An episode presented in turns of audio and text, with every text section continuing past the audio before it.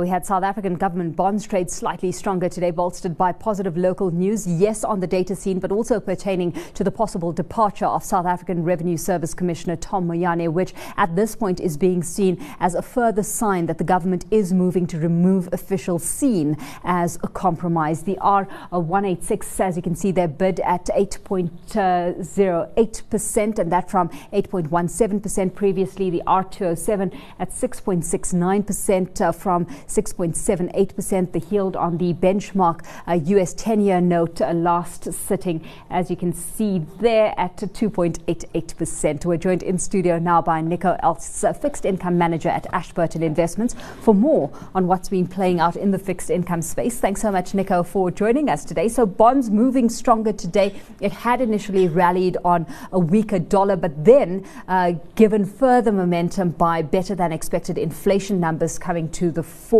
because that providing some impetus, I guess, for the Reserve Bank to cut rates next week. Do you see that rate cut actually coming through? It's a very close call, Alicia, I must say. The, if you look at the market pricing, if, uh, if you look at the FRA market, it's pricing about a 50% chance of a cut next week, uh, next week Thursday, but then also um, it's certainly pricing in the full cut over the next two meetings. So mm-hmm. the, I think the biggest question is, is, is it happening next week or, or, the, or the MPC meeting after that? I wouldn't be surprised if it is, if it is next week uh, on all the positive news that we are seeing at the yeah. moment. Yeah, of course, uh, on that basis, local bonds are sensitive to uh, changes that we do see see infla- uh, uh, changes that we do see in inflation. So take us through the kind of activity that played out at today's auction in particular.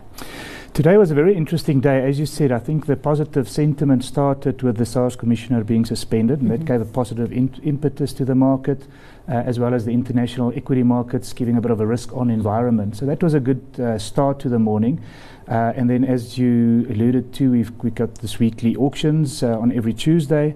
Uh, that went particularly well. Um, and I think that demand has also been created by uh, the announcement soon afterwards that they are actually decreasing the amount on auction every week. Um, so you'll recall on the medium-term budget policy statement in last year, uh, it was very negatively perceived as uh, the, the, the, then finance minister actually just marked to market where we are on debt mm-hmm. uh, without raising taxes. Our deficit is higher than expected, so they raised the, issuance that we need to do every Tuesday. And they've actually announced a 1.2 billion reduction per week in that in that issuance, 900 million on vanilla bonds or, or mm-hmm. nominal bonds, and 300 million on inflation linkers. And that really got the market going, uh, together with the inflation CPI number that came out better than expected at 4%. So yeah. that really gave impetus for the bond market to be really, really strong. Uh, this afternoon. With that playing out, just how tentative are markets ahead of Moody's decision on uh, you know the country's credit rating for uh, Friday? Because certainly uh, the markets at this stage pricing in the fact that we could well see South Africa stave off yet mm. a further downgrade. I think that's right. I think volumes are maybe relatively thin, so it doesn't take a lot to move the markets. But I think on average, uh, the people will probably try and wait to see what happens with the FOMC meeting tomorrow while we all on holiday. And then, as you as you say on Friday, the big one is Moody's.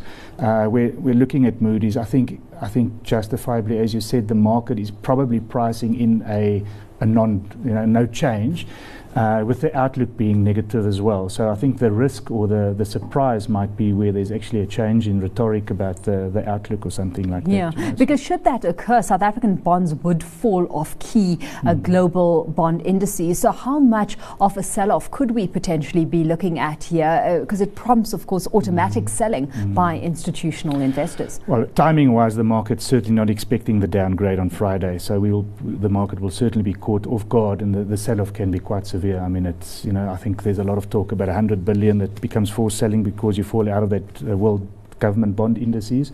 Uh, and as I say, the market's certainly not giving a fair chance of that happening. So the sell off would be quite severe.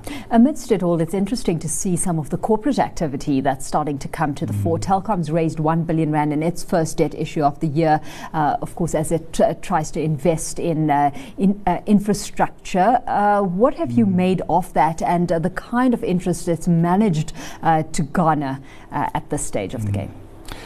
A lot of names are starting to come to the market from a corporate perspective. Even the SOE perspective, I think if you even look at Eskom, you know, for a year or more than a year, you, you hardly saw any trade in Eskom bonds trading. They're starting to, to become quite liquid on the markets again. As you've mentioned, Telkom has come to the market, BNP Paribas, uh, Land Bank has come to the market, Development Bank is coming uh, next week, I believe. So uh, certainly a lot of activity picking up in the corporate space, and spreads have also compressed quite uh, quite a lot. You know, so I think it's quite a good time for the corporates to come to the market. So that on the supply side, mm. in terms of the demand, uh, mm. where's uh, most of the demand coming through from, and is there a stark distinction to be noted between local versus foreign mm. investors right now? I think it's all about rating. You know, so if you, I think if you look at the money market type funds, six months, 12 months was a particularly uh, nice peer, uh, area to, to invest in at the moment. That's more your higher rated uh, bonds. Uh, where you, if you go a little bit slightly down the curve, you know, there's been some interest in three years and five year term as well with lower rated companies. Mm-hmm. Well, let's leave it there. Nico, thanks so much for having joined us in studio this evening. Of course, okay. Nico Els is a fixed income manager at Ashburton Investments.